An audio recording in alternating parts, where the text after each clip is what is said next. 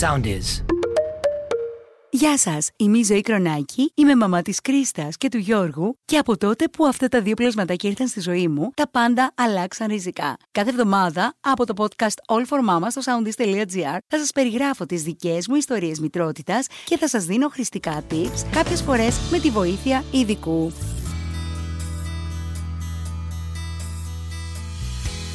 Στο σημερινό επεισόδιο, σε αυτό το podcast, θα αλλάξουμε λίγο το περιεχόμενό μας. Δεν είναι ιατρικό το περιεχόμενο. Είναι λίγο βιωματικό, αλλά δεν θα έλεγα ότι είναι αποκλειστικά βιωματικό. Δεν έχουμε testimonials.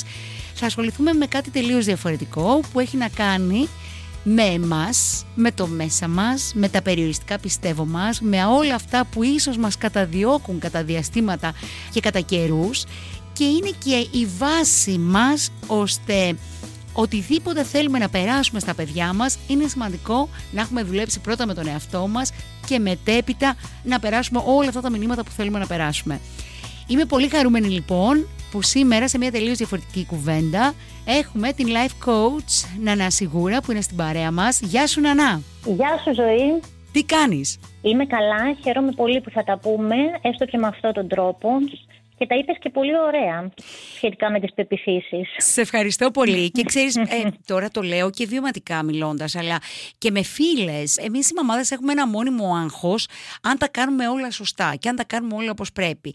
Όμως νομίζω ότι για να μπορέσουμε να δώσουμε έτσι απάντηση σε αυτό το ερώτημα, και δεν υπάρχει τέλειος γονιός, όλα αυτά ξεκινάνε από το μέσα μας, από το πώς αισθανόμαστε εμείς καλά. Έτσι δεν είναι; Έτσι είναι. Όλα ξεκινάνε από εμάς τους ίδιους. Και αυτό που μόλις είπες, μίλησες για πρέπει, αυτό είναι και πεπιθήσεις. Άρα λοιπόν, τι είναι οι πεπιθήσεις για να καταλάβουμε έναν άμμο, όταν μιλάμε για πεπιθήσεις και περιοριστικά πιστεύω, πού αναφερόμαστε; Πεπιθήσεις είναι τα πιστεύω μας, οπω είναι. Είναι τα ακλόνητα πιστεύω μας που εκφράζονται με απόλυτη σιγουριά ως αληθειε και αυτές ε, οι αλήθειες καθορίζουν τη συμπεριφορά μας και τη δράση μας. Αυτά μπορεί να είναι θετικές πεπιθήσεις που να μας οδηγούν σε λειτουργικές συμπεριφορές. Μπορεί να είναι όμως περιοριστικές πεπιθήσεις που μας ε, οδηγούν σε δυσλειτουργικές συμπεριφορές. Να δούμε Δεν λίγο. Είναι δηλαδή όλες οι πεπιθήσεις κακές.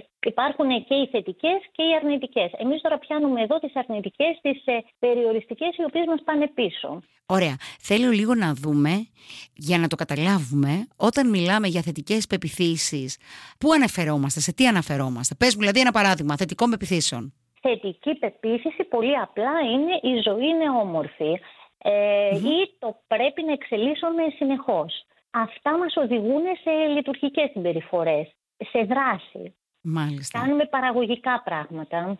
Ό,τι δεν μας κρατάει λοιπόν πίσω και ό,τι μας οθεί μπροστά και ό,τι μας εξελίσσει, θεωρείται μια θετική πεποίθηση, για παράδειγμα. Να έρθουμε Ναι, λίγο στις περιοριστικές πεπιθήσει, στις αρνητικές πεπιθήσει, που είμαι σίγουρη ότι έχουν καταγραφεί από πολύ μικρή ηλικία μέσα μας. Ναι, βέβαια. Σωστά το λες. Μέχρι την ηλικία εκεί των 6-8 ετών, εκεί έχουμε την καταγραφή των πυρηνικών πεπιθήσεων, κυρίως από το οικογενειακό περιβάλλον.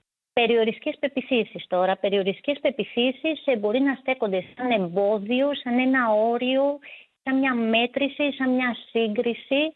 Είναι τα πρέπει, είναι τα δεν μπορώ, τα δεν γίνεται, δεν θα τα καταφέρω, τα δεν πρέπει, τα είμαι πολύ μεγάλος για να κάνω κάτι, ε, είμαι πολύ μ, ίσως ε, μ, παχής κάπως, ε, δεν θα το καταφέρω. Όλα αυτά που στέκονται σαν ένα εμπόδιο μπροστά μας, που μας κρατάνε πίσω, που δεν μας αφήνουν να εξελιχθουμε και το κυριότερο μας δημιουργούν άγχος και στενοχώρια, όλα αυτά είναι οι περιοριστικές πεπιθήσεις. Πριν πάμε λίγο έτσι στο πώς μπορούμε να τις δουλέψουμε όλες αυτές και στο τι μπορούμε να κάνουμε για να ε, προχωρήσουμε ένα βήμα παρακάτω, έτσι θα ήθελα να, να αναφερθούμε σε κάποια παραδείγματα.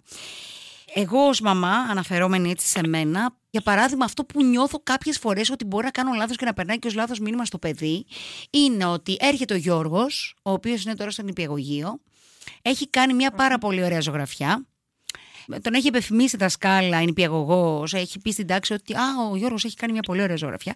Έρχεται λοιπόν στο σπίτι, εγώ είμαι τώρα πάνω από την κατσαρόλα και προσπαθώ. α, Τηλέφωνα, κατσαρόλα, σπίτι. Έρχεται λοιπόν ο Γιώργος και μου λέει: Μαμά, κοίτα να δεις τώρα. Εγώ έχω κάνει αυτή την τόσο ωραία ζωγραφιά και πήρα πολλά μπράβο στο σχολείο. Εγώ εκεί πάνω μπορεί να γυρίσω και να του πω: Γιωργάκη μου, αυτή τη στιγμή έχω δουλειά, βρε αγόρι μου. Τώρα, καλά, καλά, θα το δω μετά, θα το δω μετά. Και να μην δώσω πολύ σημασία, ας πούμε, στο παιδί. Αυτό μπορεί ως δράση δική μου να δημιουργήσει στο παιδί, για παράδειγμα, μια αρνητική πεποίθηση, ότι ίσως δεν αξίζει και τόσο πολύ; Καταρχάς, είμαστε πολύ ενοχικοί εμείς οι γονεις και δεν χρειάζεται τόσο πολύ. Δηλαδή, στην προκειμένη περίπτωση, δεν είναι κακό αυτό. Δεν είναι κακό, αρκεί αργότερα να ασχοληθείς με το παιδί. Ή μπορείς εναλλακτικά εκείνη την ώρα να πεις «Α, είναι πολύ όμορφη ζωγραφιά, αλλά επειδή έχω αυτή τη στιγμή λίγο δουλειά, σε μισή ώρα, σε μία ώρα θα το δούμε μαζί και θα μου πεις και τι έγινε στο σχολείο». Δεν είναι δηλαδή εμείς οι γονείς όλα να τα κάνουμε τέλεια ε, και μας δημιουργούνται αμέσως ενοχές, κάναμε το σωστό, δεν κάναμε το σωστό. Όχι. Καιρός λίγο να απαλλαγούμε από αυτές τις ενοχές. Βέβαια, μεγάλη προσοχή στην συμπεριφορά μας, αλίμονο, ε, γιατί από εκεί απορρέουν πάρα πολλά και περνάνε πολλά μηνύματα στα παιδιά. Θα μπορούσαμε να, να, πούμε κάποιες εκφράσεις που είναι εντός εισαγωγικών, πολλών εισαγωγικών, απαγορευτικές ή τέλος πάντων μπορεί να δημιουργήσουν στα παιδιά ή και σε εμάς τους ίδιους ή και στο σύντροφό μας ή και στους φίλους μας. Ε, μπορεί να δημιουργήσουν τέτοιου είδους πεπιθήσεις. Είπες προηγουμένως ότι μέχρι τα 6-7 περίπου είναι οι καταγραφές μας. Ε, αυτή δεν είναι η ναι, ναι. ηλικία; Ωραία. Ναι, Άρα λοιπόν, ό,τι, ό,τι καταγράφηκε, καταγράφηκε σε εμάς. Γυρίζει πίσω. γυρίζει, γυρίζει. Αυτό είναι το καλό. Τα καλά νέα που μας τα φέρνει η νευροεπιστημη είναι ότι ο εγκέφαλός μας έχει νευροπλαστικότητα. Αυτό σημαίνει ότι έχει την ικανότητα να αλλάξει δομή και λειτουργία, ότι μπορεί να μαθαίνει και να εκπαιδεύεται, να προσαρμόζει μέσα στα βαθιά γεράματα. Οπότε αυτό το έτσι είναι, ότι δεν αλλάζει, δεν μπορώ να αλλάξω κάτι, περιοριστική πεποίθηση, Δεν μπορώ να αλλάξω κάτι ε, και όμως αλλάζει. Αρκεί να το θέλουμε. Αρκεί να το θέλουμε και να εντοπίσουμε, να αναγνωρίσουμε τι είναι αυτό που θέλουμε να αλλάξει. Γιατί πραγματικά το πιο δύσκολο είναι να εντοπίσεις και να αναγνωρίσεις την περιοριστική πεποίθηση. Μάλιστα. Είναι πραγματικά δύσκολο αυτό. Ε, βέβαια, είναι, είναι το ίμιση του παντός. Έτσι και την βρεις ναι. και την εντοπίσει. Μετά το άλλο μισό έχει να κάνει με, το, με τη δουλειά με τον εαυτό μας, φαντάζομαι. Ναι, έχει να κάνει τη δουλειά με τον εαυτό μας, έχει να κάνει με αυτογνωσία, με αυτοπαρατήρηση, ενδοσκόπηση. Εδώ έρχεται βέβαια το life coaching πάρα πολύ ωραία να βοηθήσει. Ε, είναι ο πιο γρήγορος και αποτελεσματικός τρόπος να σε βοηθήσει να αλλάξεις σε αυτό το mindset και τις περιοριστικές πεπιθήσεις, να τις μετατρέψεις σε ενδυναμωτικές. Όλο αυτό με απότερο στόχο βέβαια ε, να έχεις ε, μια καλύτερη ζωή, μια πιο ποιοτική και να είσαι και πιο ήρεμος το ζητούμενο πια στις μέρες μας είναι και πρέπει να είναι η ψυχική μας υγεία. Από εκεί ξεκινάνε όλα. Εννοείται. Και ειδικά, πολύ καλά το λες και πολύ, πολύ το σωστά το εντοπίζεις, ειδικά στις μέρες μας η ψυχική ηρεμία είναι το ζητούμενο. Είτε είσαι γονέας είτε δεν είσαι γονέας, από εκεί ξεκινάει η βάση των πάντων.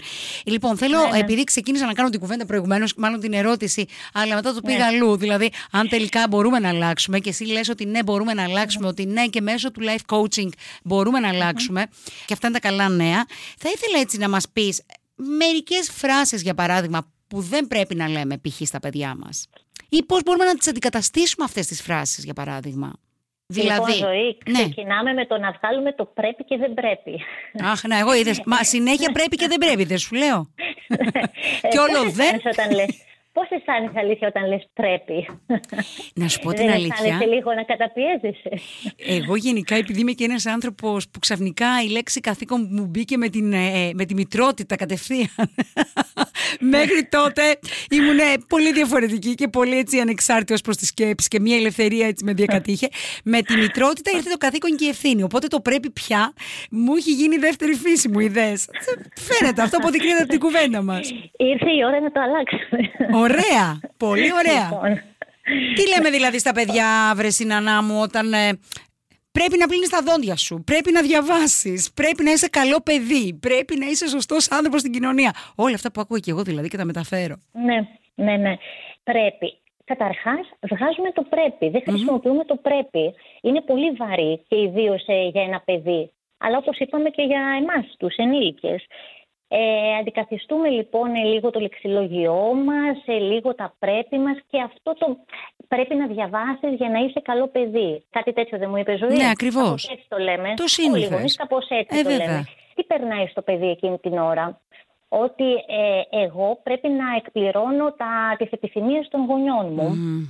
Σωστά. Πρέπει να ανταποκρίνομαι στις προσδοκίες των γονιών μου. Και ότι έτσι είμαι καλό παιδί. Και για να με αγαπάνε και τα λοιπά και τα λοιπά. Όλα αυτά που απορρέουν από όλο αυτό το σκεπτικό. Και μεγαλώνει το παιδί με αυτό το σκεπτικό, κάτι που αρχίζει και τον καταπιεζει αρχίζει και τον αγχώνει και σαν ενήλικα πια.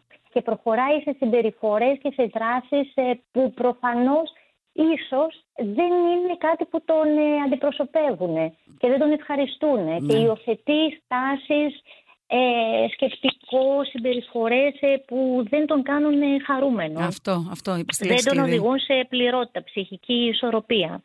Οπότε προσέχουμε πάρα πολύ σαν γονείς αυτά που λέμε στα παιδιά να είναι κυρίως ενδυναμωτικές πεπιθήσεις. Πες μου ένα παράδειγμα. Δηλαδή, αν θέλω να πω στο παιδί μου ότι πρέπει να διαβάσεις, ρε παιδάκι μου, πώς θα γίνει τώρα. Ή πήγαινε, πλύνε τα δόντια σου. Ε, εγώ ξέρω τι λέω. Πλύνε τα δόντια σου, θα σου πέσουν αν δεν τα πλένεις. Για παράδειγμα. ναι, ναι, ναι, ωραίο. Κοίταξε, είναι ωραίο να αιτιολογούμε, να αιτιολογούμε γιατί θα γίνει Ε, είναι καλό να διαβάσεις, γιατί με το διάβασμα εξελισσόμαστε. Α, γιατί θα προχωρήσεις, ε, θα κάνεις κάποια πράγματα που εσύ ο ίδιος θα τα θελήσεις. Mm-hmm. Ποιοι είναι οι δικοί σου οι στόχοι; Ε, μην περνάμε τα δικά μας τα θέλω και τους δικούς μας τους στόχους ε, σαν ε, στόχους των παιδιών. Πολύ βασικό αυτό θα βάλεις εσύ κάποιους στόχους, θα θέλεις να κανεις κάποια πράγματα. Ε, ξεκινάμε από μικρά βήματα. Ένα βήμα είναι το διάβασμα. Θα μάθεις έτσι με αυτόν τον τρόπο να οργανώνεις τη ζωή σου, να ε, ζητάς την εξέλιξη, να βάζεις στόχους, να φτάσεις ε, στο μεγάλο το στόχο, στο όνειρο. Άρα λοιπόν με θετικό πρόσημο, αυτό καταλαβαίνω, ή ακόμα και με αρνητικό, αλλά με την έννοια των συνεπειών, δηλαδή με τις εξήγηση στο πρόσημο, ότι αν ναι. συμβεί αυτό, α, αυτό θα εχει ως αποτέλεσμα αυτό. Έτσι το ναι. καταλαβαίνω. Ε, σωστά. Ναι, ναι, Έτσι νομίζω μπαίνουν και τα όρια. Να εξηγούμε, η εξήγηση είναι το βασικό. Εξηγούμε πάντα στα παιδιά. Τα όρια, όπως ανέφερες, πάρα πολύ σημαντικό σημαντικός παράγοντας ε, για τη συμπεριφορά των παιδιων Ε, η δική μας η συμπεριφορά, πρωτίστως η δική μας η συμπεριφορά, η οποία είναι παράδειγμα προς τα παιδιά.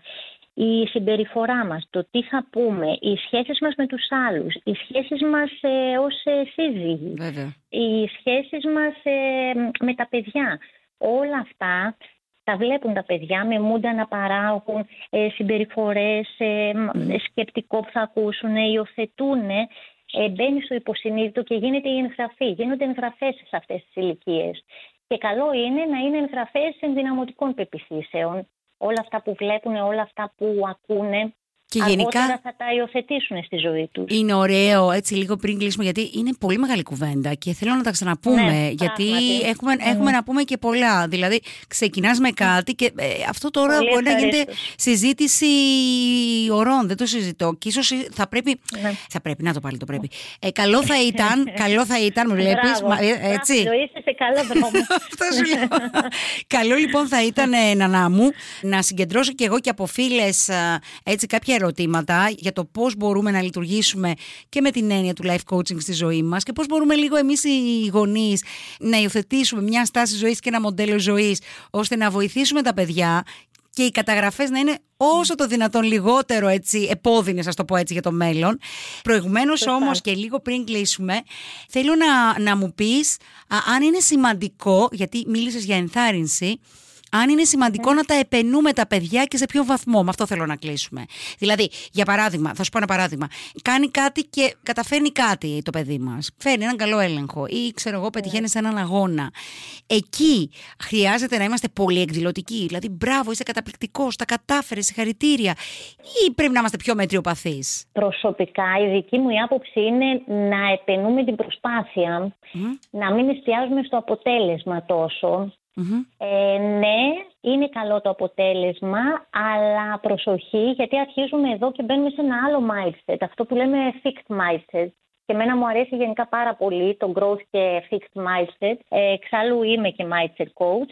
Ε, αυτό το fixed mindset τι μας λέει; Ότι εστιάζουμε στο αποτέλεσμα και ότι όλα κρίνονται εκ του αποτελέσματος. Είναι μια μεγάλη περιοριστική πεποίθηση αυτή που μας ε, οδηγεί σε κάποια συμπεριφορά, σε κάποια δράση που πολλές φορές καταπιέζει το άτομο το και τον και το παιδί. Ναι, το ε, οπότε νομίζω ότι είναι καλύτερο να επενούμε την προσπάθεια. Κατανοητό. Μάλιστα. Ναι. Πω, πω με προβλημάτισες. Ε, να... Α, είναι πολύ καλό αυτό. Ο προβληματισμός είναι πολύ καλό. είναι πολύ σημαντικό για το γονιό να προχωρήσει σε αυτοπαρατήρηση. Να παρατηρεί τη σκέψη του και τη συμπεριφορά του. Συνεχώς. Είναι το μεγαλύτερο εργαλείο αυτό, το πιο δυνατό εργαλείο της ε, προσωπικής ανάπτυξης. Αυτοπαρατήρηση. Τέλειο. Και ενδοσκόπηση. Από εκεί ξεκινάνε όλα. Νανά μου, σε ευχαριστώ, ναι, ναι, βέβαια. σε ευχαριστώ πάρα πολύ που ήσουν σήμερα στο δικό μας εδώ podcast, το All for Mama. Με χαρά να τα ξαναπούμε, να μιλήσουμε και με φίλες, να δούμε τι χρειάζονται ως tools, έτσι τα λέμε, με τα εργαλεία. Πολύ ευχαρίστως. πολύ ευχαρίστως. Και εγώ σε ευχαριστώ πολύ, ζωή μου. Και στο επανειδήν, αυτό που έτσι ως κατακλείδα κρατώ, αντένες ανοιχτές, δεν είναι η δική μας η στόχη, είναι η στόχη των παιδιών μας. Βγάζουμε το πρέπει από τη ζωή μας επενούμε την προσπάθεια, ε, εννοείται ότι βάζουμε όρια και είναι πολύ πολύ ναι, σημαντικό να είμαστε δίπλα στα παιδιά και να κατανοούμε αφού εμείς έχουμε κάνει και τη δική μας ενδοσκόπηση. Από εκεί ξεκινάνε ναι. όλα, έτσι. Ναι, ναι, ναι. Από εκεί ξεκινάμε. Φροντίζουμε τον εαυτό μας και προχωράμε σε φροντίδα των παιδιών. Και φροντίδα του εαυτού μας σημαίνει προχωράω και σε μια αυτογνωσία και προσωπική ανάπτυξη. Ακριβώς. Νανά, σε ευχαριστώ πολύ. Καλή συνέχεια και στο Πανιδίν. Να είσαι καλά. Ευχαριστώ πολύ ζωή. Καλή συνέχεια. Καλή συνέχεια. Γεια, γεια. Γεια. Ακολουθήστε μας στο Soundees, στο Spotify, στο Apple Podcasts και στο Google Podcasts.